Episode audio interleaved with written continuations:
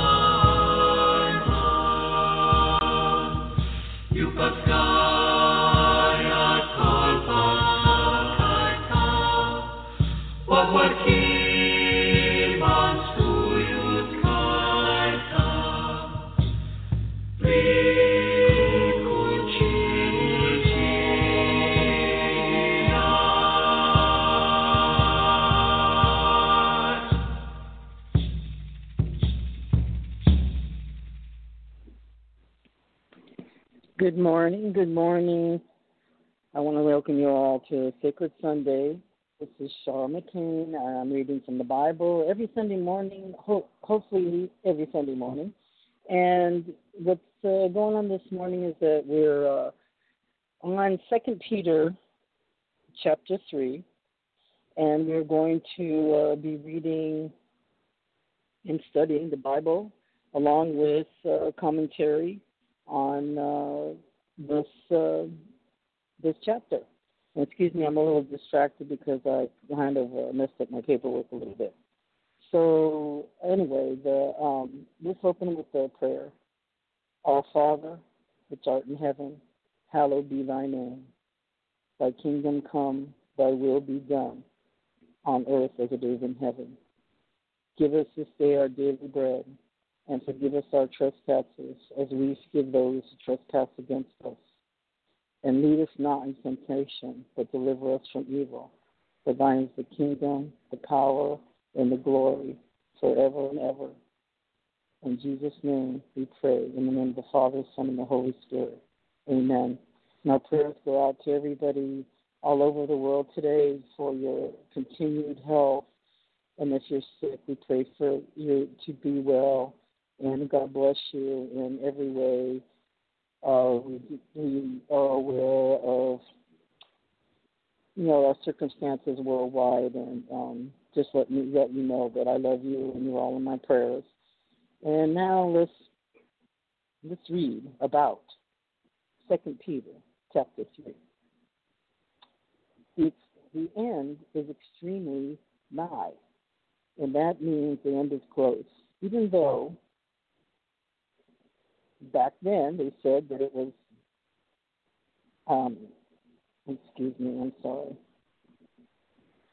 All my stuff is jumping all over the place.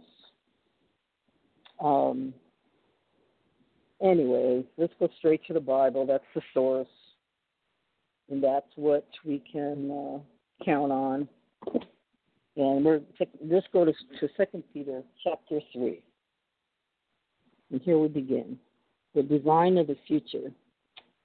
This is now, beloved, the second letter I'm writing to you, in which I am stirring up your sincere mind by way of reminder that you should remember the words spoken beforehand by the holy prophets and the commandment of the Lord and Savior spoken by your apostles.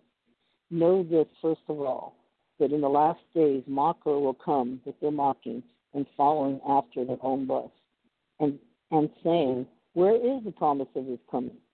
For ever since the fathers fell asleep, all continues just as it was from the beginning of creation. So when they maintain this, it escapes their notice that by the word of God the heavens existed long ago, and the earth was formed out of water and by water, through which the world at that time was destroyed, and being flooded with water. But by His word, the present heavens and earth are beginning are, are being reserved for fire kept for the day of judgment and destruction of the ungodly men. Now we're on verse 8. The delay. But do not let the one fact escape your notice, beloved, that the Lord one day is like a thousand years, and a thousand years like one day. The Lord is not slow about his promise, as some count slowness, but is patient towards you, not wishing for any to perish, but for all to come to repentance. But the day of the Lord will come like a thief, in which the heavens will pass away with a roar, and the elements will be destroyed with intense heat, and the earth and its works will be burned up. Since all these things are to be destroyed in this way, what sort of people ought you to be in holy conduct and godliness?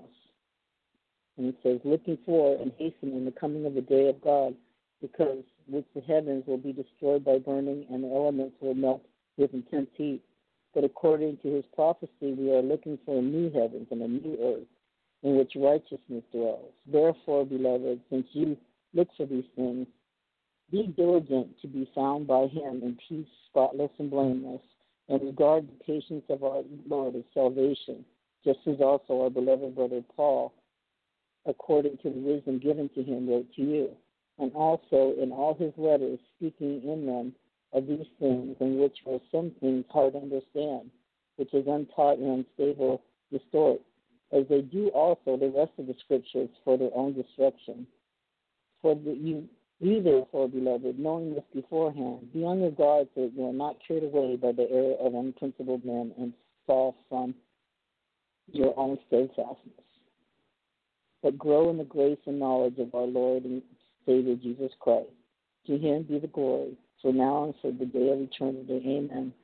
So, as short as this was, it was also extremely intense. And if I read these notes, so third Peter, Peter gives the Old Testament prophets and New Testament apostles equal authority. And 3 3 says, first in importance, the mockers evidently some false teachers were described as in chapter 2. And I, we still have mockers today, people that mock the holy word of God. And then uh, 3 5, it escapes their notice, or they willfully ignore. Peter begins his attack on those who doubt the truth of Christ's return by referring to the dependability of God's word as demonstrated in creation. So if we watch creation, what he said came forth, and he is the creator. Now it talks about uh, we're at 3 6. Flooded with water, the judgment of the flood of the days of Noah also demonstrates the truthfulness of God's word and the fact that he has dramatically intervened in the past. And that's true, like Noah's flood and sending Noah out. Okay, two believers. Peter now says that the, the seeming delay of Christ's return is because God does not view time as we do, and two, because he wants more people to repent. So this is for our sake. It's a kindness that he's waiting. So people don't want to rush it, and they want everybody to be saved. The day of the Lord, it will begin unexpectedly at the beginning of the tribulation and at the end of the conclusion of the millennium with the destruction of the heavens and the earth. And then on one account in which, uh, after the dissolution of the present heavens and the day of God, which is of eternity, will come. And the certainty of this disillusion makes doubly urgent the life of godliness now. So, like Christ, be spotless and blameless. And in regard to salvation, understand the delay of the return of the Lord is intended as an opportunity for men to be saved. And then Paul's epistles are here put in the, the par with the rest of the scriptures. So be continually, increasingly in grace and knowledge, and then to counteract false teachings. So the whole point is there's going to be naysayers. There's going to be people that are not going to believe you. There's going to be people that are say that uh, you're foolish to have faith. And there's going to be people that twist up the Word of God to their own devices. But I believe that He promised us certain things. And in these things that I can believe and I can depend on. And that's what I believe. So, let's go on to a story of the day because I can't seem to pull up what I wanted to pull up. I'm going to try it one more time, so please be patient for a minute. I'm going to try it again. Okay, so hopefully this won't pop around. It says Peter reminds his readers that the second letter he has sent to him, he's he's writing again to let them know that Jesus is going to come back for real.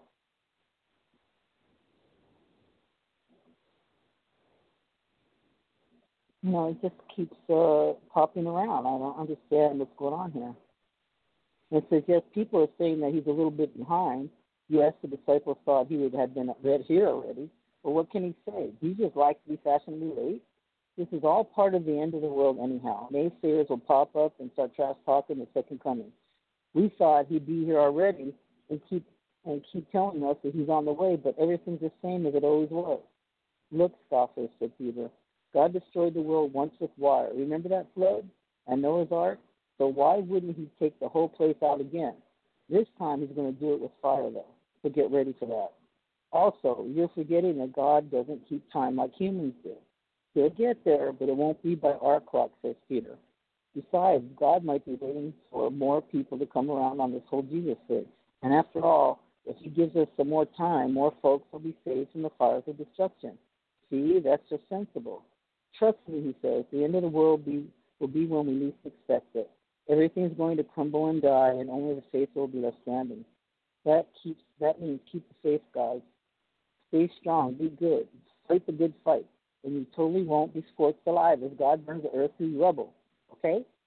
Anyway, Paul also mentioned this stuff in his letters. Of course, some folks don't know how to properly interpret a letter, so they're claiming that Paul's writing supports them. Nope. Paul's on Peter's side all the way, says Peter. Right, so stay on the good path. Don't stumble and fall as you're walking along. Love Jesus and everything is going to come up roses. As far as Peter is concerned, peace. So this this is what we've been encouraged to do. It's a, a short letter. It's quite a shocking letter because it's coming, but it's coming right to the point. Don't follow false leaders. Read your Bible, and what God has promised, He will continue to do. He's done he created this whole thing, so why would he lie? Especially uh, from his children as we look up to our Heavenly Father. So, anyway, I have a little story to read you, and um, that's going to be next. And let me see.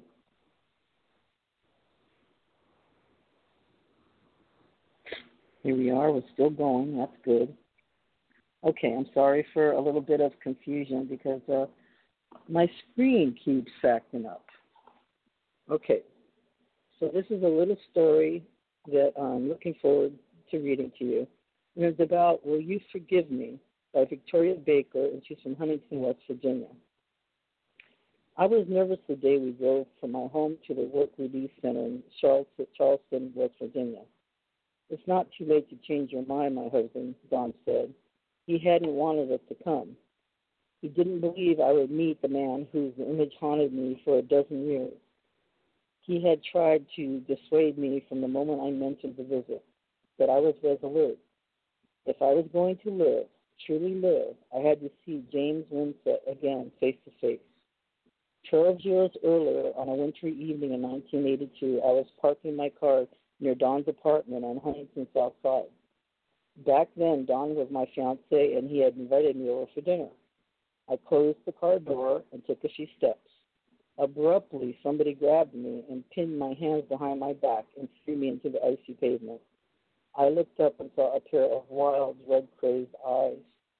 The man yanked my hair and punched me in the face. I tried to scream, but he clamped his hand on my bloody mouth, silencing me. Angry and frightening, I, frightened, I bit his hand and he howled in pain. Give me your purse, he snarled. I flung it at him, scared for my life. He stuffed it inside his jacket and ran, leaving me bruised and bleeding on a deserted street. I dragged myself to Don's apartment, finding some solace in knowledge that I could identify the man who assaulted me. By the time I married six months later, the bruises and wounds had healed, and James Winsett, my attacker, attacker had been given a life sentence. But even with him behind bars, I was haunted by fears. I still trembled at the mention of his name. Once at the supermarket, I thought I saw him and abandoned my half filled cart in the middle of the aisle, hurrying out of the store in a panic. Another time, I had stopped my car at a crosswalk when a man had looked like him walked by. I felt a surge of anger and split second considered gunning the engine and hitting the innocent stranger. I lived in terror for myself and after Don and I had children, for our family. I locked all the car doors, even double locked the front door of our safe neighborhood. Four years after the attack, I was still having, I was still having and fighting visions of James Winsett. Other graver fears intruded in my life, but they would not erase that one primal fear or relieve me of the image of those drug crazed eyes. Nothing terrified me more, not even learning that in 1986 I had cancer. The tumor was successfully removed, but the cancer came back. I had more operations and radiation therapy, but the malignancy returned and ever threatening. threatening. By 1993, it had spread to my lungs, and I was told I had less than 50% chance of living more than five years. Around the same time, I received word that James Winsett was up for parole. I told Don, do everything you can to make sure he stays in prison. In April, I went to Ohio State University Medical Center in Columbus for intensive radiation therapy, requiring a three day stay in an isolated cell like room. While there, I lay on my bed saying prayers for my health. I saw the radiation as a light spreading through my body. By his stripes we are healed, I repeated. I imagined every part of my body touched by the healing blood of Jesus. But I never offered any prayers for the anger and fear that were riddling my body. I held on to my hatred for the man another in another cell. That summer, I was well enough to go to my two eldest sons to Camp Church. I wanted to savor the time I had left with them. One evening, as at the campfire, I closed my eyes and listened to the songs that took me back to my girlhood when I was trusting and carefree. Oh, how I love Jesus, we sang, and the words became my prayer and that's the last thing I remember before I collapsed. I saw the sky beyond the blue, out of the reach of stars. I see my younger brother Rene. He died at 12, but here he's grown up. He smiles at me and sings.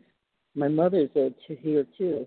The last time I saw her, her face and body showed the ravages of cancer, but now she is healthy and happy again. This is heaven. I hear the angels sing, a music more glorious than any I have ever heard before. And I am so close to the angels, I sing with them. Oh, how I love Jesus. Lying on the ground, I feel the hand of God touch the pit of my stomach and move up through my chest and neck with an intense heat. I hear God speak. Be still, he says. Now say, I am healed. I, I repeat these words. I am healed. I am healed. I am healed. Then I get up and join the dance. When I opened my eyes, I was still on the ground. A friend was standing over me, and I told her the good news. I had seen heaven. I hadn't been praying for healing. I had just been concentrating on God, and suddenly I had seen His His realm. The door was open to me, and I had seen the beyond. The first concrete evidence of my physical healing came in the fall when I went back to the OSU Medical Center to have my blood tested. My physician, Dr. Ernest Mazzaferri, was looking for a marker to see if cancer was present. That last time he had run the test, I had had a marker count of around 100. This time it was close to 5, perfectly normal. I couldn't believe it, Dr. Mazzaferri said.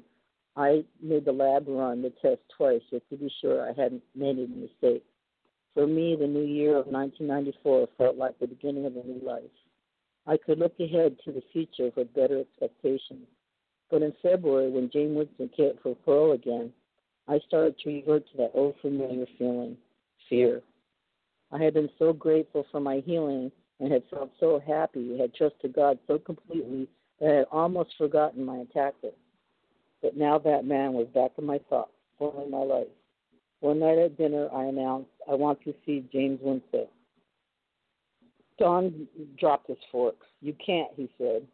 I won't let that man near you again.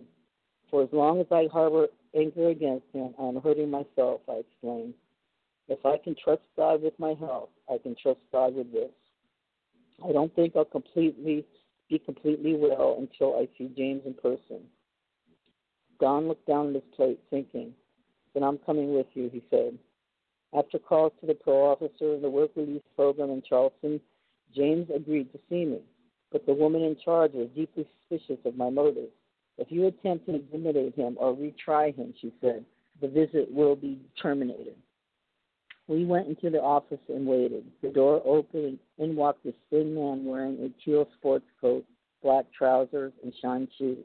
How different he was from the man I saw in my nightmares. He looked smaller, older, and a little frightened. James, I said, you look nice. Self conscious, he straightened his shirt collar and sat down from us. Thank you, he said softly. Don squeezed my hand, not sure of more I could was what more I was going to say. I leaned forward and looked James in the eye and asked, Will you forgive me? James looked at Don, then back at me. I tried to convince myself that I was justified in my anger at you, I said, but it probably made me sick inside. James listened while I told him about my cancer and the miracle of my cure. I could already see that the other, another miracle was taking place in that room. It was as though the angels were back with me and showing me how to make my heaven here on earth. James wanted to tell me more about himself, who he was before drugs and alcohol took hold of his life. He pulled two crumpled newspaper clippings from his pocket and handed them to me. I read about a star high school athlete destined for a great future, an All American basketball paper, player with college scholarship offers. Kids used to ask me for my autograph, James said, and then he fumbled for words. I am sorry I hurt you and your family. We're both silent for a while. Then James said, May I ask you something? Will God hear my prayers? Absolutely. I believe that God can change you too. And He has changed you. He sure changed me. My anger and fear were gone. I was free. The next day I went to a bookstore and bought a Bible. I had James Wood inscribed in gold in the corner and mailed it to him with some highlighters and a note uh, for readings. Mark, whatever speaks to you, make it personal. That was two years ago. Today, James is out of prison. He is dating a religious woman and has a good job at a Charleston restaurant. Most important, James has become a friend. We talk on the phone every few weeks, and we exchange cards and letters. He's even had dinner at my home and traded sports story with my son. That's how deep my healing has been. Nothing less than the power of God and His angels could have accomplished this. Nothing this side of heaven could have made me whole. Amen. What a wonderful story. We are healed by His stripes. Forgiving them helps us to forgive ourselves. And for those things that are unforgivable, the things you cannot forgive, ask God to help you with them and help you, help you deal with them. You can't face every every hurt, every pain, and every person that has hurt you. But you can pray for them. I hesitate because somebody hurt somebody very dear to me, and I'm having a struggle. There's I have nowhere near forgiveness. As a matter of fact, I put something on Facebook one time. I said, How do you forgive the unforgivable? A lot of people answered the questions exactly what we're saying in the Bible to forgive. We have to forgive. It's freeing ourselves. They said a lot of things. There's a lot, a lot. There was a hundred answers. The one answer that helped me, how do you forgive the unforgivable? The person said, sometimes you can't, and let God. He can, and He can help you. And that was my answer. So I haven't gone to the point because the people that murdered and tortured my niece are on death row at San Quentin and Chowchilla. And there's they have had almost 30 appeals, and they're running out of the last appeals. And they were given a death sentence for murdering my niece and other girls. And what they did to my niece, they chopped her up after raping and torturing her, and they dumped her body pieces in a in the ocean over at Dana Point. So can I forgive that? No. But God's going to help me reconcile this someday. It hasn't happened yet, but I look forward to the day that this is reconciled with me and I'll understand. My niece, Jessie, is already in heaven. She told me two years before this happened that someday she said, I'm going to be with Jesus. She told me this. Two years later, she was. So I know and rest assured, I know that she's with our Heavenly Father.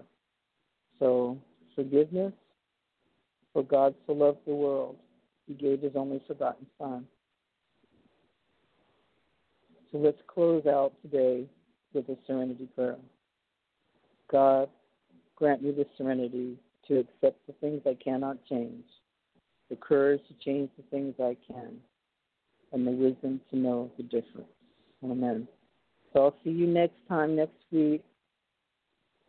And you can listen to this again in archives and all, all the, the Bible studies in archives. Because next week, we have moved right along. I can't believe how far we've gotten, but we've gotten very far with our Bible studies. So next week it's going to be First John, the introduction. So that's going to be another Bible study, and we will keep carrying on. We ask in Jesus' name that we all be healed and that we learn to forgive. God bless you. Amen. With the Lucky Land slots, you can get lucky just about anywhere. This is your captain speaking. Uh, we've got clear runway and the weather's fine, but we're just going to circle up here a while and uh, get lucky. No, no, nothing like that. It's just these cash prizes add up quick. So I suggest you sit back, keep your tray table upright, and start getting lucky. Play for free at LuckyLandSlots.com. Are you feeling lucky? No purchase necessary. Void where prohibited by law. 18 plus terms and conditions apply. See website for details.